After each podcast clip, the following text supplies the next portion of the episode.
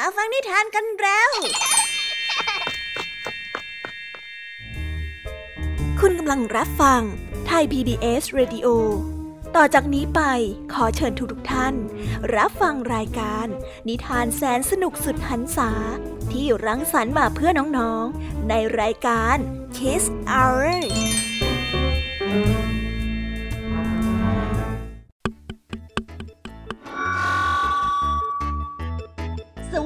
สวัสดีน้องๆชาวรายการ Kids Hour ทุกๆคนนะคะ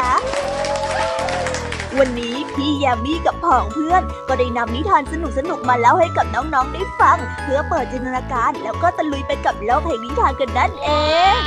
น้องๆคงอยากรู้กันแล้วใช่ไหมล่ะคะว่านิทานที่พวกพี่ได้เตรียมมาฝากน้องๆกันนั้นมีชื่อเรื่องว่าอะไรกันบ้างเดี๋ยวพี่ยามีจะบอกกันเกริ่นไว้ก่อนนะคะพอให้เรียกน้ำย่อยกันเอาไว้ก่อนนะและในนิทานเรื่องแรกที่คุณครูไหวได้จัดเตรียมมาฝากน้องๆกันนั้นมีชื่อเรื่องว่ามนุษย์ในดวงจันทร์ต่อกันได้เรื่องภรรยาผู้ซื่อสัตย์ส่วนเรื่องราวของนิทานทั้งสองเรื่องนี้จะเป็นอย่างไรเรามาหาคำตอบไปพร้อมๆกันกับคุณครูไหวใจดีของพวกเรากันนะคะพี่แยมมี่ในวันนี้บอกเลยค่ะว่าไม่ยอมน้อยนะคุณครูไหวค่ะได้จัดเตรียมนิทานทั้งสามเรื่องสามรสมาฝากน้องๆกันอีกเช่นเคยและในวันนี้นะคะนิทานเรื่องแรกที่พี่แยมมี่ได้จัดเตรียมมาฝากน้องๆกันนั้นมีชื่อเรื่องว่าคนเข่างอกต่อกันด้วยเรื่องโลภมากลาภหายและปิดท้ายกันในนิทานเรื่องที่สามที่มีชื่อเรื่องว่ามิตรเทียมส่วนเรื่องราวของนิทานทั้งสามเรื่องนี้จะเป็นอย่างไรและจะสนุกสนานมากแค่ไหนน้องๆต้องรอติดตามรับฟังกันในช่วงของพี่ยามีเล่าให้ฟังกันนะคะนิทานสุภาษิตในวันนี้ค่ะลุงทองดีกับเจ้าจ้อยก็ได้เตรียมสำนวนมาฝากพวกเรากันอีกเช่นเคยซึ่งในวันนี้นะคะมากันในสำนวนที่ว่าไปไหนมาสามวาสองศอกส่วนเรื่องราวและความหมายของคำคำนี้จะเป็นอย่างไรและจะสนุกสนานมากแค่ไหนเจ้าจ้อยเนี่ยจะสร้างเรื่องอะไรให้ลุงทองดีปวดหัวอีกนั้นเราต้องรอติดตามรับฟังกันในช่วงของนิทานสุภาษิตจากลุงทองดีและก็เจ้าจ้อยตัวแสบของพวกเรากันนะคะนิทานของพี่เด็กดีในวันนี้ก็ได้จัดเตรียมนิทานมาฝากน้องๆกันอีกเช่นเคยในช่วงท้ายรายการค่ะซึ่งในวันนี้นะคะพี่เด็กดีได้นำนิทานเรื่องนกแม็กพายปากโป้งมาฝากกันส่วนเรื่องราวจะเป็นอย่างไรจะสนุกสนานมากแค่ไหนน้องๆต้องรอติดตามรับฟังกันให้ได้เลยนะคะในช่วงท้ายรายการกับพี่เด็กดีของเราค่ะโอ้โหเป็นยังไงกันบ้างล่ะคะได้ยินแค่ชื่อเรื่องนิทานก็น่าสนุกแล้วใช่ไหมล่ะคะพี่ยามีก็ตื่นเต้นที่อยากจะรอฟังนิทานที่พวกเรารออยู่ไม่ไหวแล้วล่ะค่ะงั้นเอาเป็นว่าเราไปฟังนิทานทั้งหมดเลยดีกว่าไหมคะเพราะว่าตอนนี้เนี่ยคุณครูหายใจดีได้มารอน้องๆอยู่ที่หน้าห้องเรียนแล้วล่ะค่ะงั้นเราไปหาคุณครูไหวกันเถอะนะคะไปกันเลย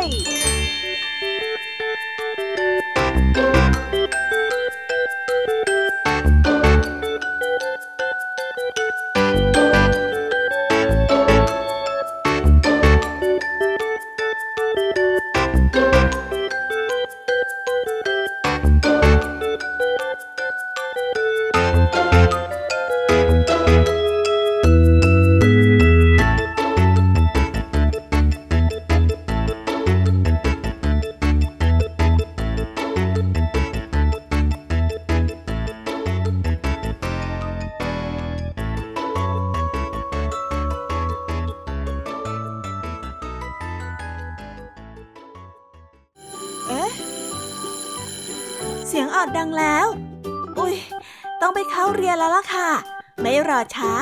เราไปหาคุณครูไหวกันเถอะไปกันเลย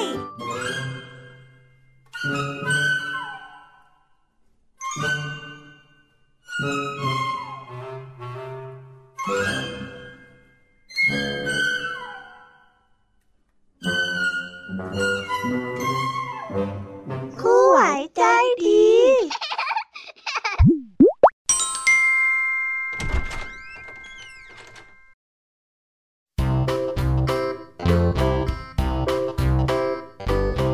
สวัสดีค่ะเด็กๆวันนี้นะคะก็กลับมาพบกับคุณครูไหวกันอีกเช่นเคยค่ะ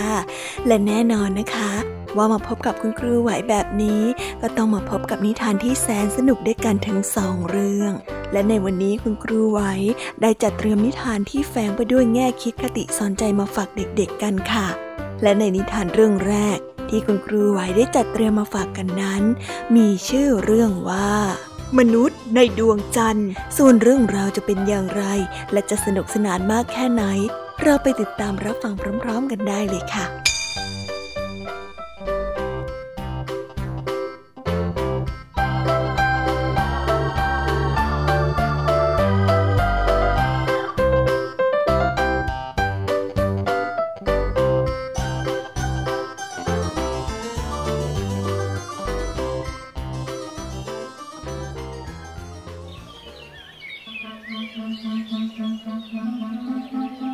ครั้งหนึ่ง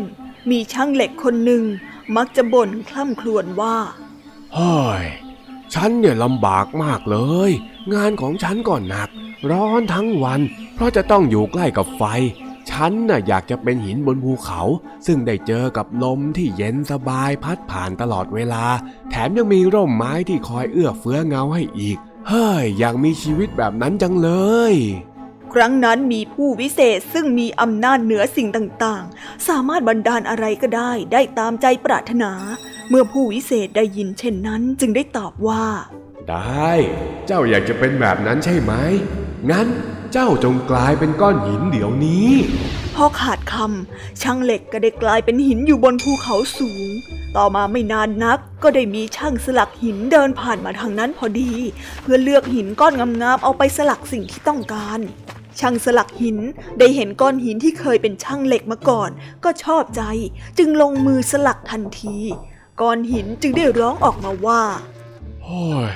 ลำบากอีกแล้วฉันไม่อยากเป็นก้อนหินเลยฉันอยากจะเป็นช่างสลักหินมากกว่านะ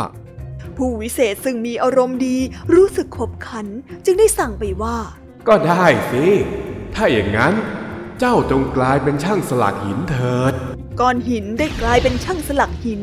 เขาจึงได้เที่ยวเดินหาก้อนหินที่เหมาะใจเพื่อนำมาแกะสลักเขาได้เที่ยวเดินหาไปจนเหนื่อยเท้าแตกระบมไปหมดเขาทนไม่ไหวจึงได้บ่นออกมาอีกว่าโอ้ยฉันไม่ต้องการเป็นคนสลักหินต่อไปแล้วฉันอยากจะเป็นดวงอาทิตย์ฉันอยากจะแจ่มกระจ่างกว่านี้อีกหน่อยนะผู้วิเศษจึงได้สั่งว่าได้ได้ถ้าอย่างนั้นเจ้าจงกลายเป็นดวงอาทิตย์ชายผู้นั้นก็ไปที่ดวงอาทิตย์แต่การที่ไปเป็นดวงอาทิตย์ก็ร้อนกว่าเป็นช่างตีเหล็กเสียอีกแล้วร้อนกว่าเป็นก้อนหินเสียด้วยร้อนกว่าและลำบากกว่าเป็นช่างสลักหินเขาจึงได้บ่นขึ้นมาอีกว่าฉันไม่อยากจะเป็นดวงอาทิตย์แล้วมันร้อนอะไรอย่างนี้ก็ไม่รู้ฉันอยากเป็นดวงจันทร์ที่ดูเย็นสบายกว่านี้มากกว่านะผู้วิเศษก็ตามใจและได้สั่งอีกครั้งว่าก็ได้ก็ได้ถ้าอย่างนั้นเจ้าจงกลายเป็นดวงจันทร์ชายผู้นั้นจึงเป็นดวงจันทร์ตามที่เขาต้องการชายผู้นั้นได้บ่นต่อไปอีกโอ้แต่นี่ก็ยังร้อนกว่าดวงอาทิตย์อยู่ดีทำยังไงแสงอาทิตย์ก็ยังส่องมาที่ฉันอยู่เสมอฉันไม่ต้องการเป็นดวงจันทร์แล้วฉันอยากจะกลายเป็นช่างตีเหล็กตามเดิมเพราะแบบนั้นน่ะดีที่สุดแล้วผู้วิเศษช่วยฉันทีเถอะขอร้องละแต่คราวนี้ผู้วิเศษได้ตอบว่านี่ฉันรำคาญในความวุ่นวายของเจ้าเหลือเกินนะฉันดูเจ้าเปลี่ยนแปลงไม่รู้จักหยุดเดี๋ยวก็ต้องการเป็นนั่นเดี๋ยวก็ต้องการเป็นนี่เจ้าอยากเป็นดวงจันทร์ฉันก็ให้เป็นแล้วแล้วทีนี้ยังอยากจะขอกลับไปเป็นช่างตีเหล็กตามเดิมอีกยุ่งนักใช่ไหมถ้าอย่างนั้นเจ้าก็อยู่บนดวงจันทร์ต่อไปนี่แหละเมื่อท่านแง้มดูดวงจันทร์ก็จะเห็นช่างตีเหล็กอยู่ในนั้นจนทุกวันนี้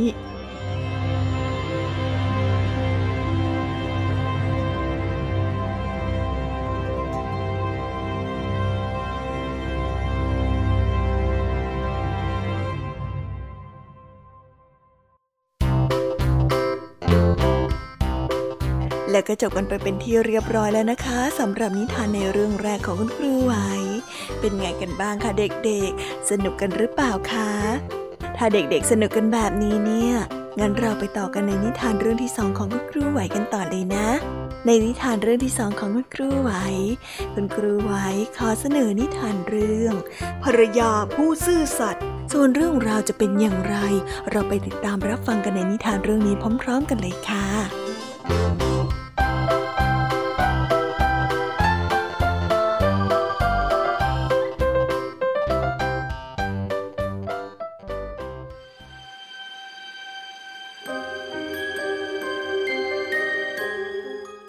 ลูกชายของเจ้าเมืองคนหนึ่งได้ไปหาผู้วิเศษเพื่อขอให้ทำนายลักษณะของผู้ที่จะมาเป็นภรรยาของเขา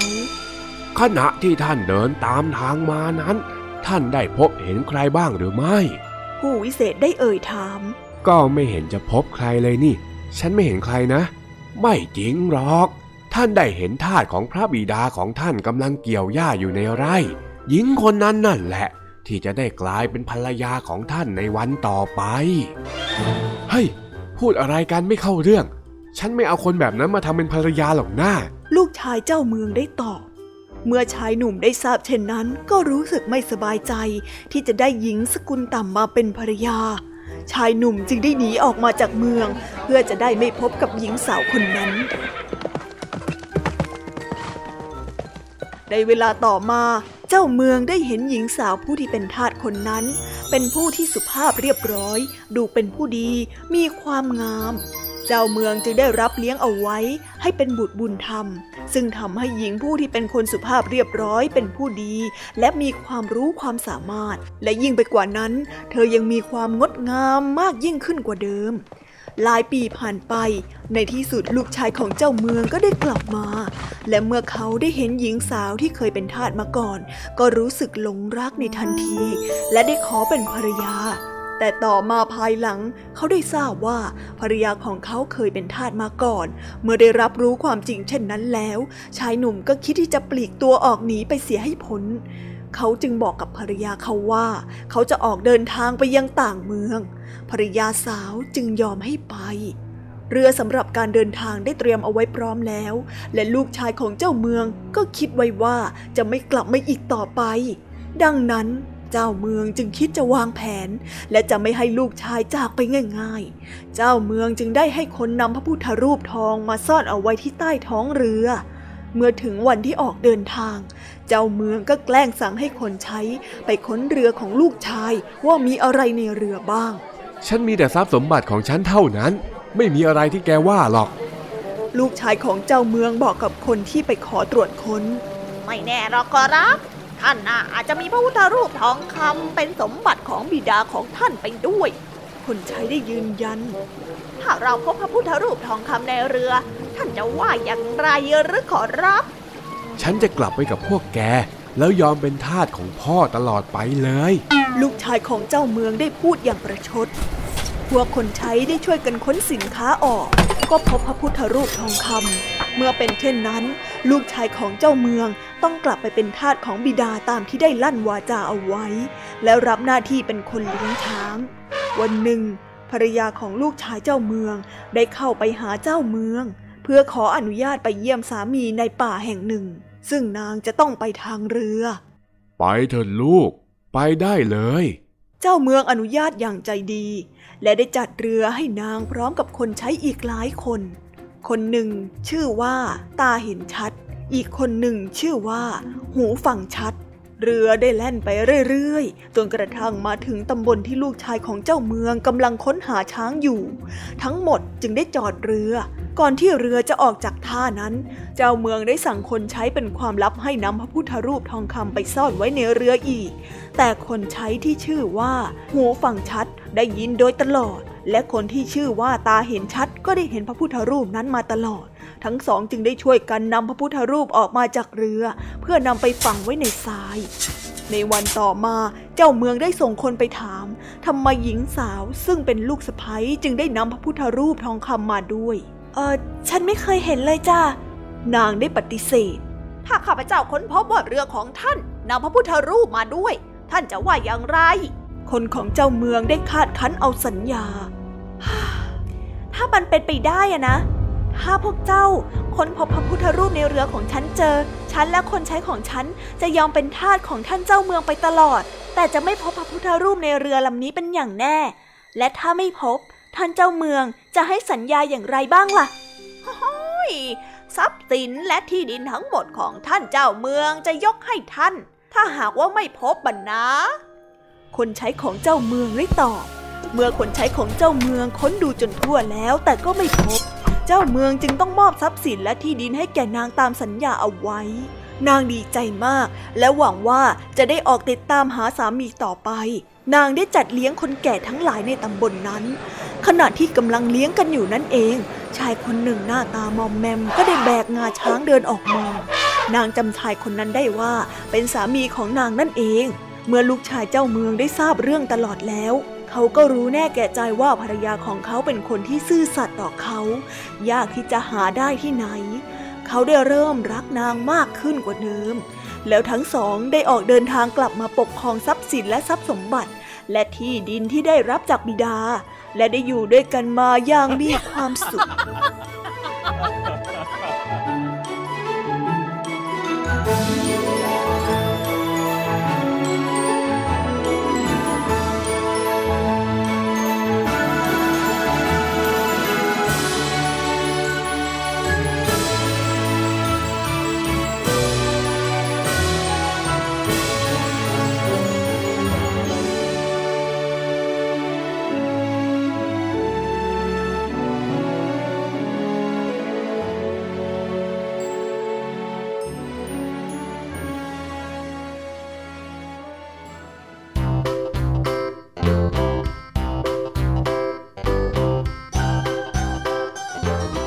แล้วก็จบกันไปเป็นที่เรียบร้อยแล้วนะคะสำหรับนิทานทั้งสองเรื่องของคุณครูไหว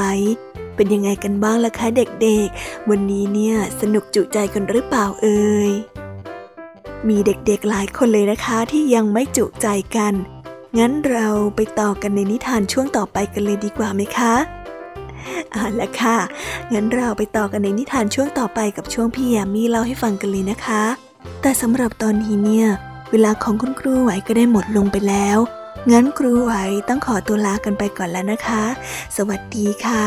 บ๊ายบายและพบกันใหม่นะคะเด็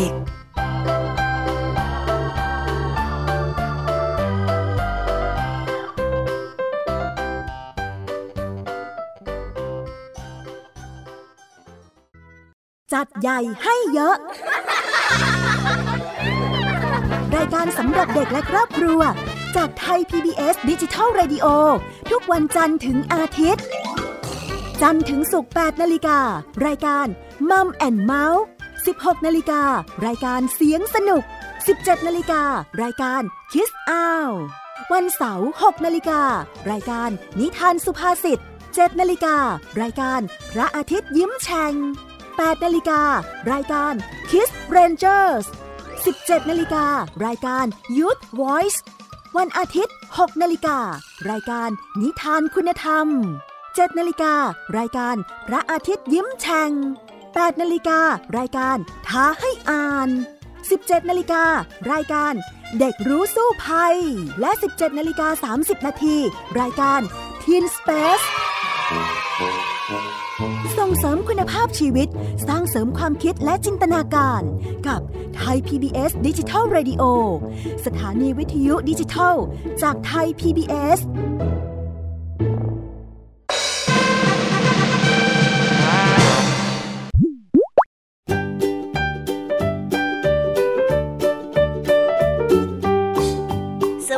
สวัสดีค่ะน้องๆที่น่ารักทุกๆคนของพี่ยามีนะคะก็เปิดรายการมาพร้อมกับเสียงอันสดใสของพี่ยามีกันอีกแล้วและวันนี้ค่ะนิทานเรื่องแรกที่พี่ยามีได้จัดเตรียมมาฝากน้องๆ นั้นมีชื่อเรื่องว่าคนเข่างอกส่วนเรื่องราวจะเป็นอย่างไรจะสนุกสนานมากแค่ไหนเราไปติดตามรับฟังพร้อมๆกันได้เลยค่ะ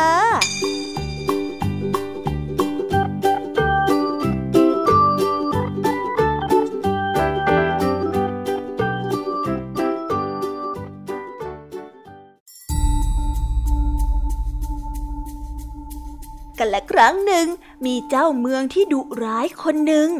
เขามีเครายาวและหน้านิ้วคิ้วขมวดอยู่ตลอดเวลา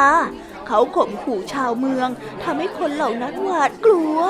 เขารู้สึกไม่สบายใจถ้าหากว่าไม่ได้ทำให้ชาวบ้านนั้นกลัวเขาแม้กระนั้นเขาก็ไม่สามารถจะข่มขู่ชาวเมืองได้เรื่อยไปเพราะฉะนั้นเขาจึงไม่สบายใจที่ชาวเมืองไม่ได้กลัวเขาทุกวันเหมือนเมื่อก่อนวันหนึ่งเขาได้พูดกับตัวเองว่าดูควายเหล่านั้นสิมันมีเขาใหญ่มากพวกชาวบ้านชาวเมืองก็คงจะกลัวมันฉันอยากจะมีเขาใหญ่ๆอย่างนั้นบ้างจัง ใครต่อใครจะได้กลัวฉันบ้างนะเมื่อเขาได้พูดจบลงเขาก็รู้สึกปวดศีรษะเป็นกำลังเขารู้สึกปวดขึ้นมากทุกวันทุกวันและเขาได้รู้สึกว่าศีรษะของเขาโตขึ้นและใหญ่ขึ้นโอ๊ยโอ๊ยอะไรเนี่ยเกิดอะไรกันเนี่ยเขาได้คลางด้วยความเจ็บปวดเขาได้วิ่งไปที่กระจกมองดูหน้าของเขาและเขาก็ได้เห็นเขาสีดำงอกออกมาจากศีรษะของเขาทั้งสองข้างโอ้พระเจ้าช่วยไม่นะฉันมีเขางอกออกมาเหรอเขาได้อุทานออกมาด้วยความตกใจเจ้าเมืองพยายามที่จะซ่อนเขาทั้งสองด้วยการสวมหมวกใบใหญ่เขาได้ซ่อนและปิดบังเรื่องเขางอกออกมาและไม่ยอมปล่อยให้ใครรู้เขาเริ่มมีอาการหงุดหงิดหวาดระแวงและได้สงสัยใครต่อใครวุ่นไปหมดเมื่อมีใครหัวเราะขึ้นมาที่ไหนเขาก็จะคิดว่าคนเหล่านั้นหัวเราะเยาะเขาเมื่อชาวบ้านพูดคุยกันเขาก็คิดว่าชาวบ้านเหล่านั้นพูดคุยเรื่องเขาบนหัวของเขาที่งอกออกมากลั่นพวกชาวบ้านได้อยู่กันเงียบๆเจ้าเมืองก็คิดว่าพวกชาวบ้านกำลังคิดถึงเรื่องเขาบนศีรษะของเขาอีกเจ้าเมืองได้เต็มไปด้วยความสงสัยและความหวาดระแวงทุกครั้งและอยู่ไม่สุขเลยวันหนึ่งเจ้าเมืองได้ไปที่ร้านตัดผมเขาได้ถอดหมวกออกแล้วนั่งลงให้ช่างตัดผมนั้นตัดแกเห็นอะไรบนหัวของฉันไหมเจ้าเมืองได้ถามเมื่อแลเห็นช่างตัดผมกำลังมองดูเขาบนศีรษะช่างตัดผมตกใจกลัวจึงได้พูดโกหกว่าผมไม่เห็นอะไรที่ศีรษะของใต้เท้าเลยขอรับไม่มีอะไรเลยนั่นเป็นคำตอบที่ดีมากแต่มันจะดียิ่งกว่านี้อีกถ้าหากว่าแกไม่เอาเรื่องนี้ไปบอกกับใครถ้าขืนแกปากโป้งฉันจะจับแกเข้าคุกให้ดูลองดูสิเจ้าเมืองได้พูดขึ้นอ่ะไม่ละครับใต้เท้าผมจะไม่บอกกับใครเลยครับช่างตัดผมได้กลับบ้านไปเขาก็ได้คุ้นคิดเรื่องเขาบนหัวของเจ้าเมืองเขาอยากจะเล่าให้ใครต่อใครได้ฟังเขานั้นคิดจนอกจะแตกตายเสียให้ได้แต่เขาจะเล่าให้ใครฟังดีล่ะช่างตัดผมนั้นทนเก็บความลับต่อไปไม่ไหวเขาจึงได้ไปขุดหลุมขนาดใหญ่หลุมหนึ่งแล้วลงไปในหลุมนั้นเขาได้กระซิบว่าเจ้าเมืองมีเขาเจ้าเมืองมีเขาใหญ่สองเขามันดูน่ากลัวแล้วก็อัปลักษณ์มากเลยเจ้าเมืองมีเขาเฮ้ยเมื่อเขาได้พูดอย่างนั้นแล้วก็รู้สึกสบายใจและโล่งอกเป็นอย่างมากเขาได้ออกมาจากหลุมและเอาดินกลบเอาไว้ตามเดิม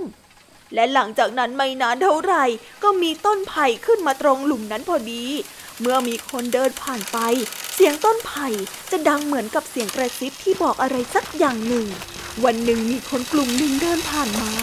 คนเหล่านั้นได้ยินเสียงจากต้นไผ่ดังขึ้นเหมือนเสียงคนกำลังพูดว่าเจ้าเมืองมีเขาเจ้าเมืองมีเขาใหญ่สองเขาเจ้าเมืองมีเขาเจ้าเมืองมีเขาใหญ่สองเขาดูน่ากลัวมากเลย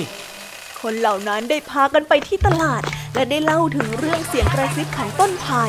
ได้พูดให้ใครต่อใครในตลาดนั้นฟังจนทั่วทั่วในไม่ช้าผู้คนก็รู้ว่าเจ้าเมืองนั้นมีเขาพวกชาวบ้านชาวเมืองต่างพากันพูดว่าเฮ้ยเราจะต้องสืบให้รู้ความจริงให้ได้เลยนะว่าเจ้าเมืองนี่มีเขาหรือเปล่านั่นน่ะสิ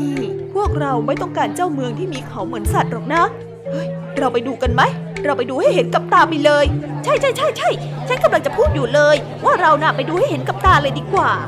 คนอื่นๆได้เห็นด้วยพวกชาวบ้านชาวเมืองต่างพากันไปที่บ้านของเจ้าเมืองในตอนนั้นเจ้าเมืองได้เอาผ้าพันศีรษะไว้โดยรอบแต่พวกชาวบ้านก็เข้าไปยื้อแย่งและดึงผ้าออกจนแลเห็นเขาบนศีรษะของเจ้าเมือง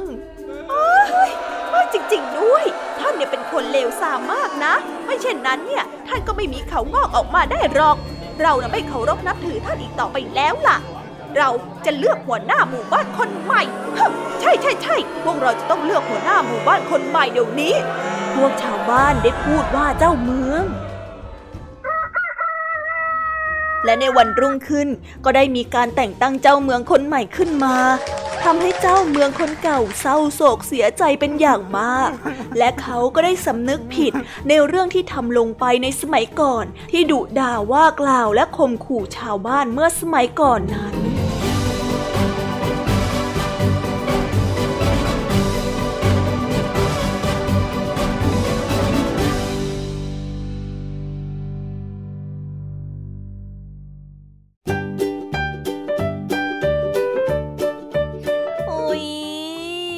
จบนิทานเรื่องแรกของพี่ยามีกันลงไปแล้วอ่ะเผลอแป๊บแป๊บเดียวเองแต่พี่ยามีรู้นะคะว่าน้องๆยังไม่จุใจกันอย่างแน่นอนพี่ยามีก็เลยเตรียมนิทานแนวเรื่องที่สองมาฝากเด็กๆกันค่ะในนิทานเรื่องที่สองนี้มีชื่อเรื่องว่าโลภมากลาภหายส่วนเรื่องราวจะเป็นอย่างไรและจะสนุกสนานมากแค่ไหนเราไปรับฟังพร้อมๆกันได้เลยค่ะ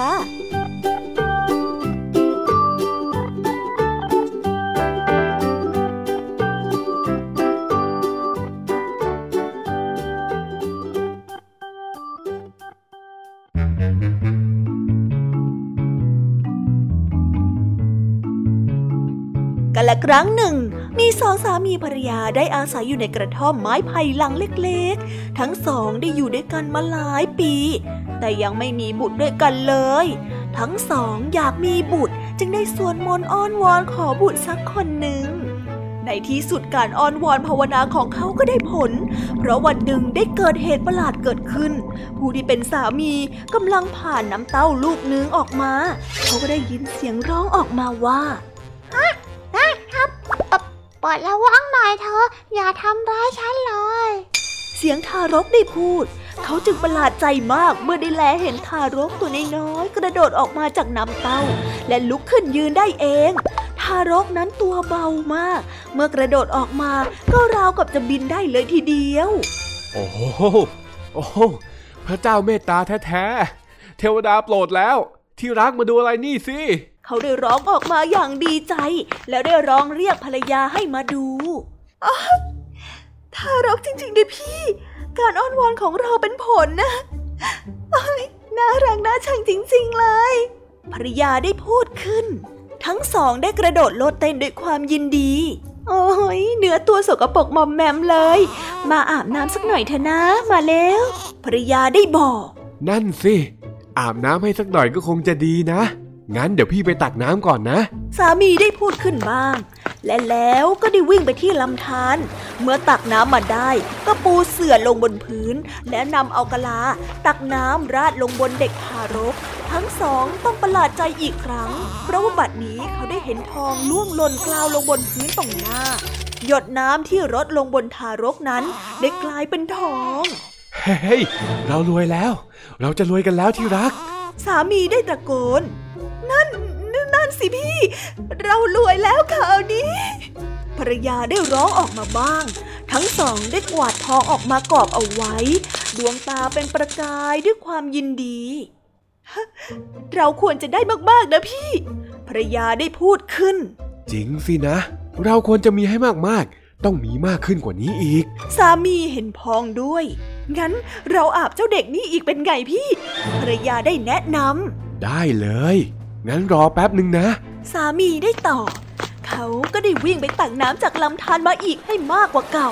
ทั้งสองได้ปูเสื่อลงบนพื้นอีกครั้งหนึ่งแล้วก็ได้ราดลงบนร่างของเด็กทารกขณะที่น้ำได้ถูกร่างของเด็กทารกนั้นเองก็มีทองล่วงหล่นลงมาบนพื้นเสื่อทั้งสองมีความสุขมากตลอดทั้งวันทั้งสองได้ช่วยกันนับทองจนเหนื่อยอ่อนเขาได้นับทีละอันทีละอันแล้วเก็บใส่ถุงเอาไว้ฉันอยากจะมีทองอีกสักถุงหนึ่งนะพี่เราอาบน้ำเด็กกันอีกเถอะนะพี่นะภรรยาได้พูดขึ้นเป็นความคิดที่ดีจริงๆได้งั้นเดี๋ยวพี่จะไปตักน้ำอีกรอบสามีเห็นด้วยแล้วเขาก็ได้เดินไปตักน้ำอีกทั้งสองได้ปูเสื่อแล้วเอาน้ำราดที่เด็กทารกจนกระทั่งเด็กทารกนั้นร้องด้วยความหนาวนับเป็นการอาบน้ำครั้งที่สามในวันนั้นแล้วแต่คราวนี้น้ำที่รดไม่กลายเป็นทองอีกเลยแต่กลับเป็นก้อนหินท่านโลภมากฉันจะไม่อยู่กับท่านอีกต่อไปแล้วท่านโลภมากเด็กทารกได้พูดขึ้นพอพูดจบทารกก็ได้กระโดดออกไปทางหน้าต่างไม่ทันที่คนทั้งสองจะพูดอะไรทารกนั้นก็ได้หายไปแล้วไม่เป็นไรพี่ไม่เป็นไรเราจะมีทองอยู่สองถุงนะพอใช้ไปได้ตลอดชีวิตเลยล่ะภรรยาของเขาได้พูดขึ้นคืนนั้นทั้งสองต้องการจะนับทองอีกแต่เมื่อเปิดถุงออกดูเขาก็พบว่าในถุงนั้นมีแต่ก้อนหินไปทั้งหมดเสียแล้ว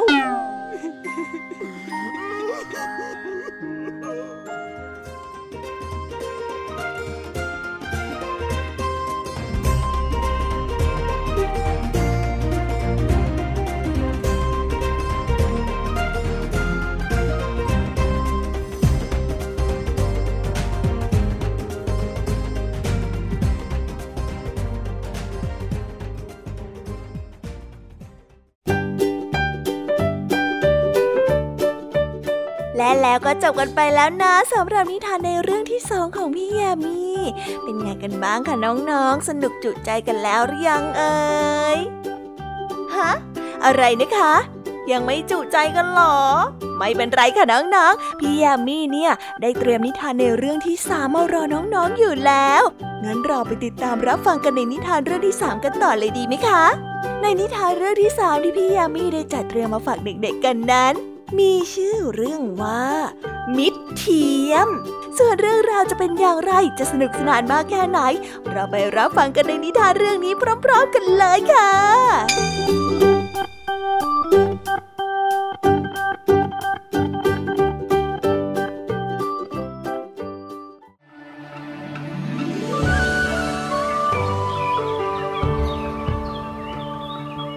ะวันหนึ่งอันโตนิโอได้เดินไปกับเพื่อนสองคนเพื่อนทั้งสองรู้ว่าอันโตนิโอนั้นมีเงินมากและได้ใส่ไว้ในกระเป๋าดังนั้นเมื่อทั้งสามคนได้เดินทางไปถึงที่เปลี่ยวในป่าแห่งหนึ่งเพื่อนทั้งสองจึงได้เอาไม้ตีอันโตนิโอแล้วเอาเงินหนีไปและได้ทิ้งอันโตนิโอนอนอยู่ระหว่างก้อนหินทั้งสองก้อนเมื่ออันโตนิโอได้ฟื้นขึ้นมาในตอนกลางคืนซึ่งเป็นคืนเดือนมืดมากขณะที่เขากำลังงงและสงสัยว่าเขานั้นเป็นอะไรและมานอนอยู่ที่นี่ได้อย่างไรเขาก็ได้ยินเสียงนกหลายตัวพูดคุยกันพวกนกกำลังเล่าถึงสาเหตุที่มันมายังสถานที่นัดพบช้าไปโอ้ยฉันมาช้าโอ้โหที่ฉันมาช้าก็เพราะฉันน่ะมาจากพระราชวังของพระเจ้าแผ่นดินนะพระราชวังของพระเจ้าแผ่นดินเชียวหรือแล้วท่านเห็นอะไรในนั้นบ้างอะฮะพระราชวังของพระเจ้าแผ่นดินน่ะมันเป็นยังไงบ้างฮะนกตัวที่สองได้พูดขึ้นพระเจ้าแผ่นดินก็จะมีพระธิดาสวยๆองค์หนึ่งอะเนาะพระองค์อ่ะไม่ต้องการให้พระธิดาแต่งงานดังนั้นพระองค์จึงมีรับสั่งว่าผู้ที่จะไปแต่งงานกับพระธิดาจะต้องเป็นผู้ที่มีเพชรเม็ดโตขนาดไข่ไก่แน่เฮ้ยพระองค์เป็นกษัตริย์ที่โหดร้ายพอดูเลยล่ะเนาะพวกเธอว่าไหมนกตัวที่สามได้พูดขึ้นบ้างนั่นน่ะสิ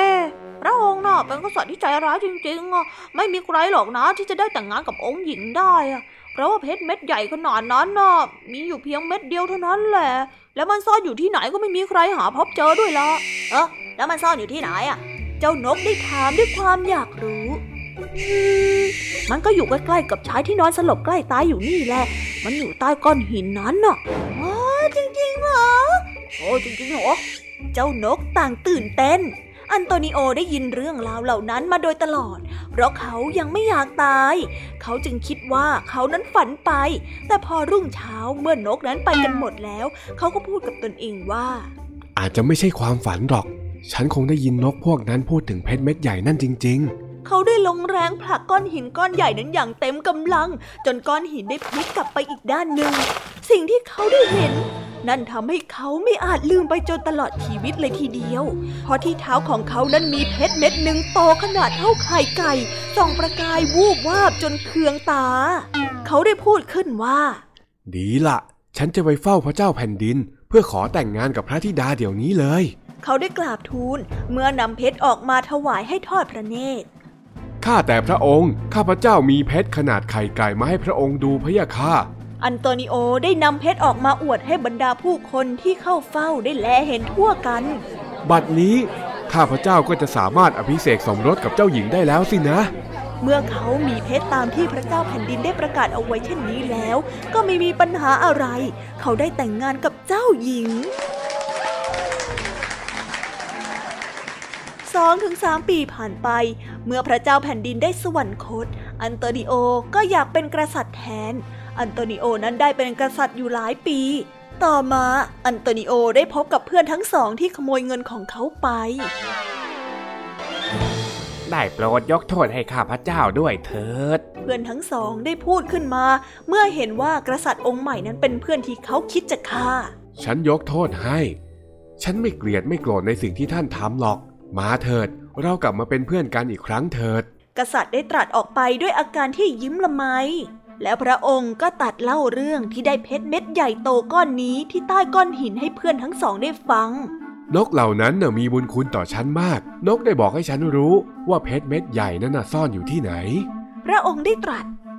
ฉันต้องการเป็นพระเจ้าแผ่นดิน ฉันจะไปนอนระหว่างหินสองก้อนนั้นบ้างคนหนึ่งได้พูดขึ้นฉันก็จะไปกับแกนกคงจะไปที่นั่นอีกมันคงจะเล่าเรื่องเพชรเม็ดที่ใหญ่กว่านี้แน่ๆเลยอีกคนหนึ่งก็ได้พูดเมื่อตกลงเช่นนั้นแล้วทั้งสองก็ได้พากันไปที่ภูเขา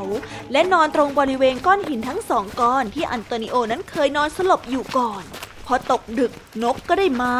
เมื่อนกได้แลเห็นทั้งสองคนก็ได้พากันโกรธมากมันได้เรียกนกตัวอื่นให้รู้เจ้านกตัวหนึ่งได้พูดขึ้นว่าโอ้เจ้าสองคนเนี่ยเป็นคนที่เลวมากเลยนะได้เอาเงินของเพื่อนไปแล้วก็ทิ้งให้เพื่อนเนี่ยรอคอยความตายในระหว่างก้อนหินทั้งสองก้อนนั้นน่ะเรามาช่วยกันฆ่ามันเถอะตกลงเราต้องสอนให้มันสำนึกเอาไว้จะได้เป็นบทเรียนกับคนอื่นๆต่อไปใช่ไปเลยพวกเราลุยนี่แหละนี่แหละเหล่านกทั้งหลายได้ถลาลงมาที่คนทั้งสองคนได้เอาปากจิกและฉีกเนื้อออกเป็นชิ้นๆจนชายทั้งสองนั้นเสียชีวิต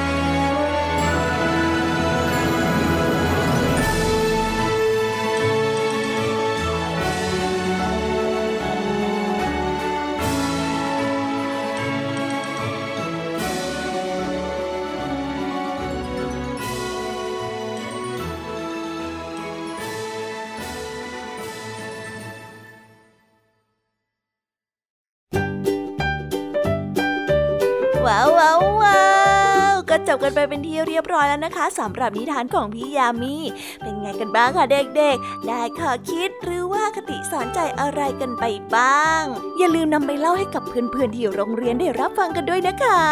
แต่สำหรับตอนนี้เนี่ยเวลาของช่วงพี่ยามีเล่าให้ฟังก็หมดลงไปแล้วล่ะค่ะพี่ยามีก็ต้องขอส่งต่อน้องๆให้ไปพบกับลุงทองดีแล้วก็เจ้าจ้อยในช่วงต่อไปกันเลยเพราะว่าตอนนี้เนี่ยลุงทองดีกับเจ้าจ้อยอ่ะบอกว่าให้ส่งน้องๆมาในช่วงต่อไปเร็วอยากจะเล่านิทานจะแย่แล้วเอาละค่ะงั้นพี่ยามีต้องขอตัวลากันไปก่อนแล้วนะคะเดี๋ยวกลับมาพบกันใหม่บ๊ายบายไปหาลุงทองดีกับเจ้าจ้อยกันเลยค่ะ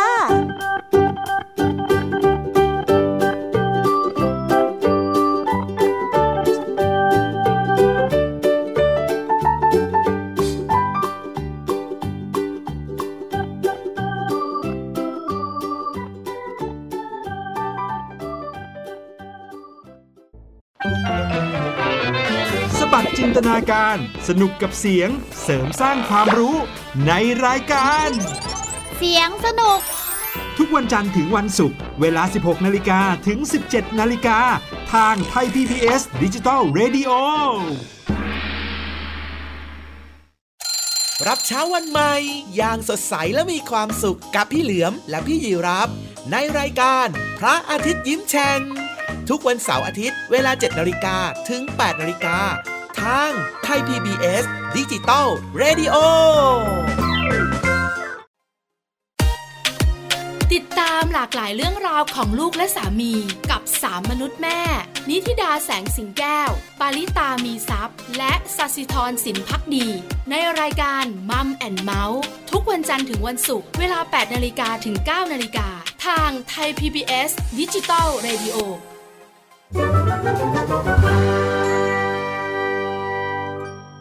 นิทานสุภาษิตวันนี้ที่โรงเรียน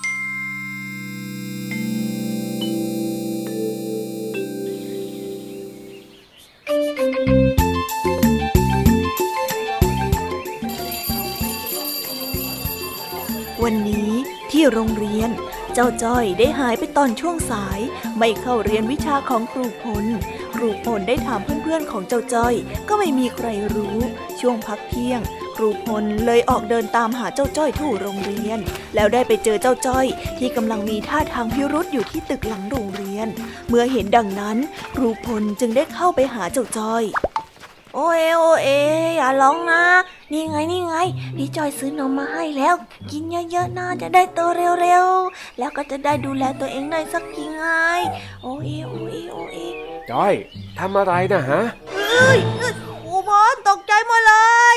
ก็ใช่นะสิเนี่ยนะครูพลเองแล้วนั่นเธอทำอะไรของเธอน่ะแล้วเมื่อกี้นี่คุยกับใครฮะอ๋อ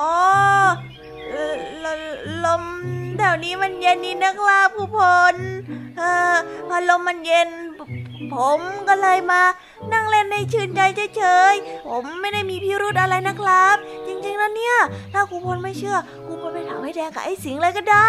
อะไรเนี่ยครูถามว่าเธอไปทำอะไรตรงนั้นถามไปไหนมาตอบสามวาสองศอกนี่เธอดูน่าสงสัยนะไปแอบทำอะไรผิดมาหรือเปล่าฮะบอกครูมาเดี๋ยวนี้นะเอ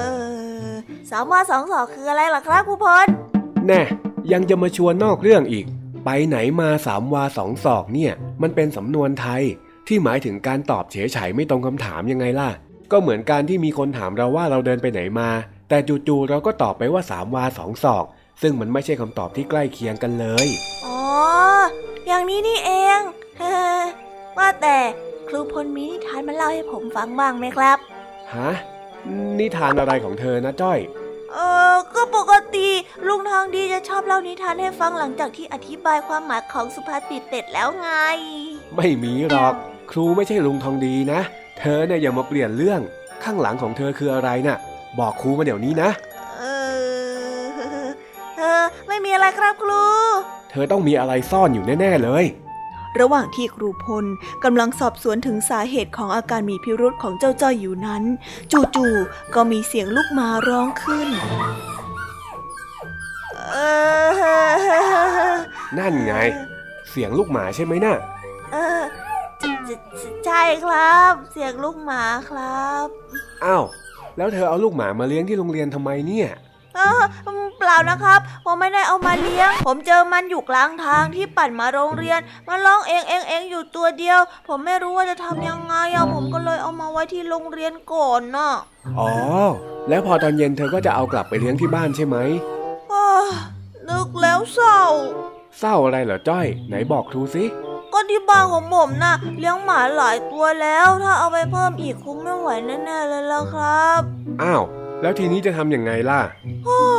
ก็นั่นแหละสิครับจะทำยังไงได้อะผมก็ต้องแอบเอาอาหารมาให้มันกินที่นี่แหละครับน่าสงสารจังเลยน้อยเจ้าหมาน้อยแกเนี่ยตัวยังเล็กอยู่เลยไม่น่ามากำพร้าแบบนี้เลยเนาะอ้าวอ้าวดูพูดเข้าเอาอย่างนี้ละกันถ้าหากว่าไม่มีใครเลี้ยงเนี่ยเดี๋ยวครูพาไปเลี้ยงที่บ้านพักของครูก็ได้เฮ้ยจริงเหรอคะครูพลครูพลเนี่ยสุดยอดไปเลยจ้ะ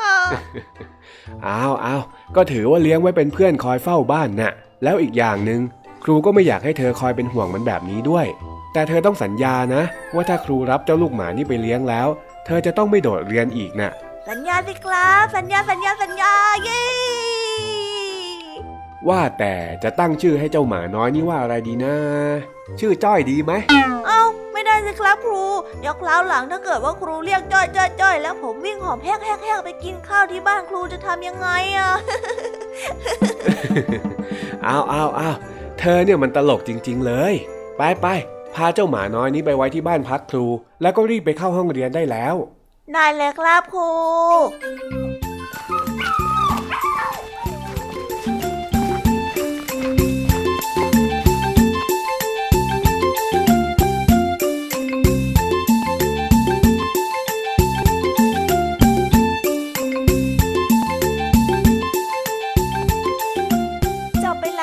สำหรับนิทานสุภาษิตสนุกสนุกจากลุงทองดีแล้วก็เจ้าจ้อยจอบปัญหาของเราแต่เดี๋ยวก่อนนะคะน้องๆอย่าเพิ่งรีบไปไหนนะคะเรายังมีนิทานแสนสนุกจากน้องเด็กดีมารอน้องๆอยู่แล้วถ้าน้องๆพร้อมกันแล้วเราไปฟังนิทานจากพี่เด็กดีกันเลยค่ะ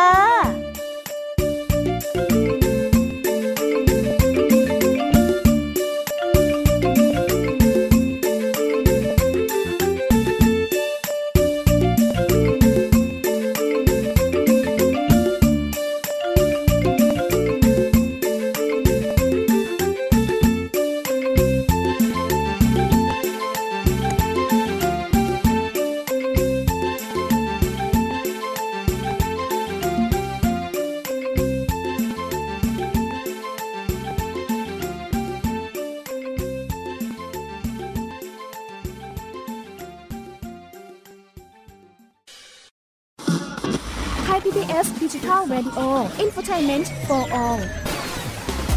สถานีที่ให้คุณได้ทั้งสาระและความบันเทิงบนคลื่นระบบดิจิทัลทุกวันหกโมงเช้าถึงสามทุ่ม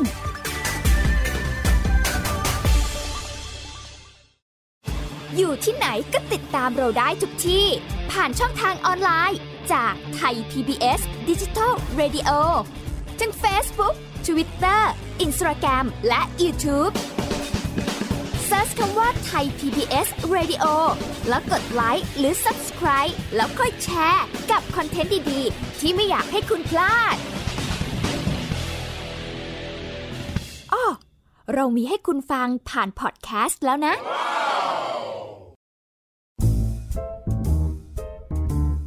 นิทานเด็กดีสวัสดีครับน้องๆวันนี้ก็กลับมาพบกับพี่เด็กดีกันอีกแล้วและแน่นอนว่ามาพบกับพี่เด็กดีแบบนี้ก็ต้องกลับมาพบกับนิทานที่แสนสนุกกันในช่วงท้ายรายการและวันนี้นะครับพี่เด็กดีก็ได้เตรียมนิทานเรื่องนกแม็กไพร์ปากโป้งมาฝากกันส่วนเรื่องราวจะเป็นอย่างไรถ้าน้องๆ อ, อยากจะรู้กันแล้วงั้นเราไปติดตามรับฟังกันได้เลยครับ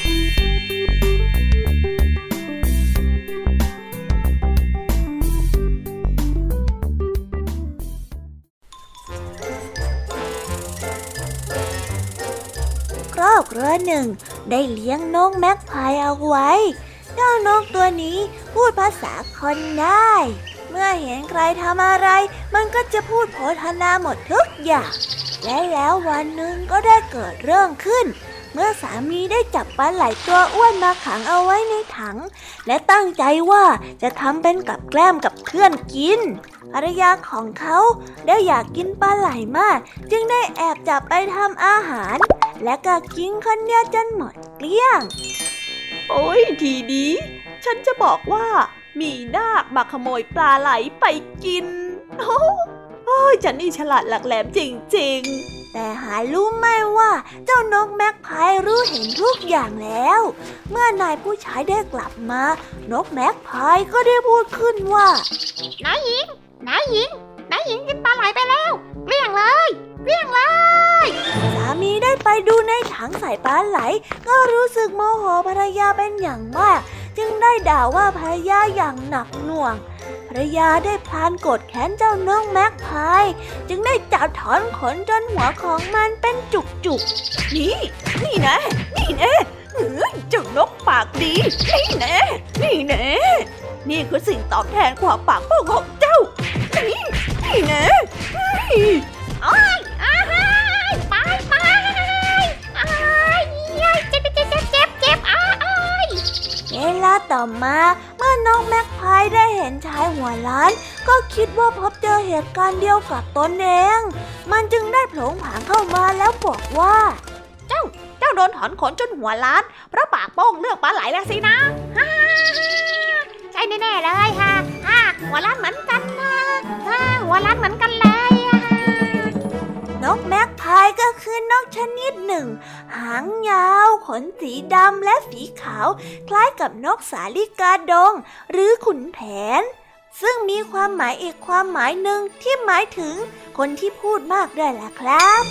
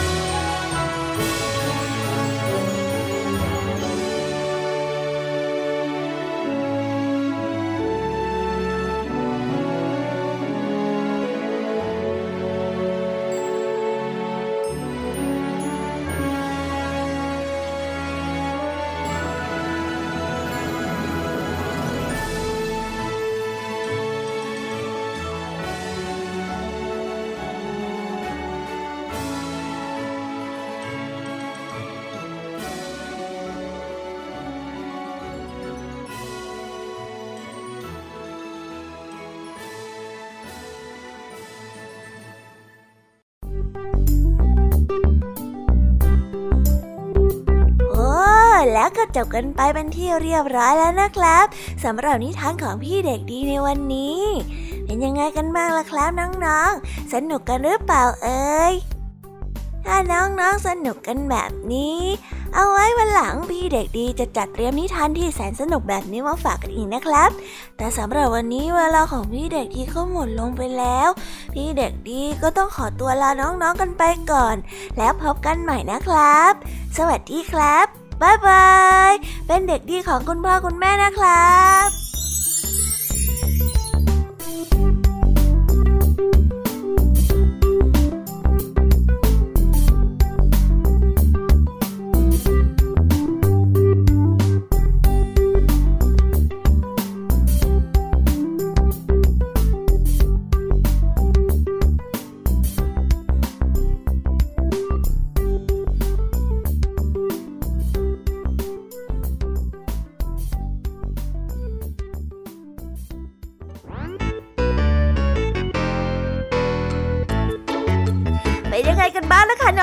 สำหรับนิทานหลากหลายเรื่องราวที่ได้รับฟังกันไปในวันนี้สนุกกันหรือเปล่าเอ่ยหลากหลายเรื่องราวที่ได้นำมาเนี่ยบางเรื่องก็ให้ข้อคิดสะกิดใจบางเรื่องก็ให้ความสนุกสนานเพลิดเพลินแล้วแต่ว่าน้องๆเนี่ยจะเห็นความสนุกสนานในแง่มุมไหนกันบ้างส่วนพี่ยามีแล้วก็พ่องเพื่อนเนี่ยก็มีหน้าที่ในการนำนิทานมาส่องตรงถึงน้องๆแค่นั้นเองล่ะค่ะแล้ววันนี้นะคะเราก็ฟังนิทานกันมาจนถึงเวลาที่กำลังจะหมดลงอีกแล้วอ่ะหอยใครที่ฟังไม่ทันเนี่ยหรือว่าฟังไม่ครบก็สามารถไปย้อนรับฟังได้ที่เว็บไซต์ไทย พี บี เอส Radio หรือที่แอปพลิเคชันไทย พี บี เอส Radio ได้นะถึงเวลาที่จะต้องกล่าวคำลาแล้วล่ะค่ะพี่ยามีต้องคิดถึงน้องๆ อ, อีกแน่เลยแต่ไม่ต้องห่วงนะคะน้องๆพี่ยามีเนี่ยขอสัญญาเลยว่าจะกลับมาพบกันใหม่พร้อมกับนิทานที่แสนสนุกแบบนี้กันอีกแน่นอนค่ะน้องๆอย่าลืมนำข้อคิดดีๆที่ได้จากการรับฟังนิทานที่แสนสนุกของคุณครูไหวพี่ยามีลุงทองดีและก็เจ้าจ้อยและก็นิทานจากพี่เด็กดีในวันนี้ไปใช้กันด้วยนะคะเด็กๆเอาไว้พบกันใหม่ในวันพรุ่งนี้นะสำหรับวันนี้พี่ยามีต้องขอตัวลากันไปก่อนแล้วล่ะค่ะสวัสดีค่ะบ๊ายบายนะคะน้องๆและพบกันใหม่ค่ะต